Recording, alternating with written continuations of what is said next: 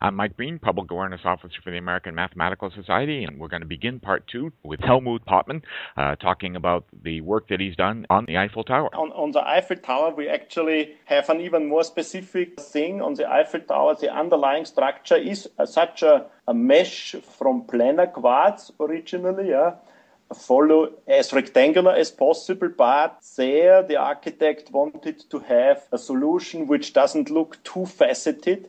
And so actually we even have cylindrical panels now. Instead of a quad, of a flat quad, we have patches on right circular cylinders.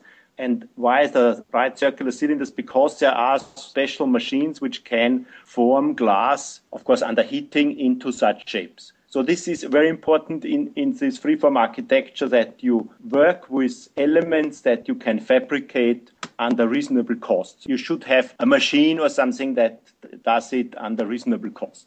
While if you had general freeform panels, you would first need to produce a separate mold for each panel and this would get way too expensive. And there was also a very dramatic structure at the Louvre. At the Louvre, yeah, this this was a quite nice project. Yeah. I mean, this is already completed. If you go there, this is in one of the courtyards of the Louvre. This is a Museum of Islamic Arts, and there the architect has designed a roof which resembles the shape of a flying carpet. And we have been involved in simplifying the mesh. So the architect originally had a triangle mesh, which is a very heavy structure and we tried to eliminate yeah, as many edges as possible. And in the very end, it turned out that quadrilaterals only have not been uh, possible due to these boundary conditions which were around there and due to the shape of this flying carpet. And so we came up with a solution that is a hybrid mesh, a mixture of triangles and planar quadrilaterals.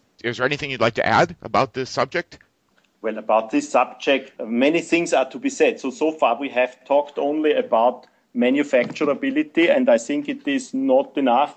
So, we are currently working on methods that create such structures, also optimized from the perspective of statics, because we have architecture and the thing should stand, right? So, we look at structures as light as possible for example, self-supporting, and being manufacturable from, for example, planar quadrilaterals.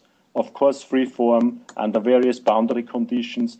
We also have to improve the optimization that leads to such structures, so there's still a lot of work ahead. And what we are doing is some aspect of what we call fabrication aware design, and I think there are other application areas where similar things are needed. So we are currently in this architectural area, which I like a lot because you see your projects, your meshes, and so realized on a really large scale. But I, I believe that there is also a lot to do in, in other application areas of geometric modeling. So have you seen a lot of progress yourself in, in this field recently? Well, we see continuous progress, and I'm happy to, to see other groups working on it. So we have also started a conference series a few years back. And uh, already from the number of participants, you see that the field is growing. We started in 2008 with 130 or so participants. Actually, we couldn't take more because at that time we did not expect so many, and the conference location couldn't hold more people.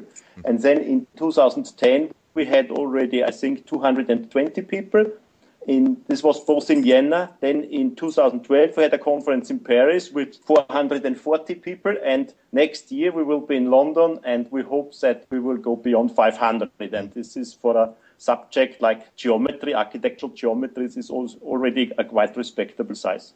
Are most of the people mathematicians, or are there all sorts of fields represented? No, yeah, yeah, that's a very good question. So this is, some of them are mathematicians, but the nice thing is that a lot of architects come because they are interested in what the mathematicians are doing, and a lot of engineers are around. So it is a really good mix of math, computer science, uh, engineering, and a lot of architects actually. They would not give a presentation, but they are very much interested to see what is the progress in the field.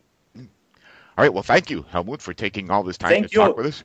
Thank you. Thank you. That's Helmut Pottmann, who is the director of the Geometric Modeling and Scientific Visualization Research Center at the King Abdullah University of Science and Technology in Saudi Arabia. Helmut, thanks very much. Very nice. Thank you.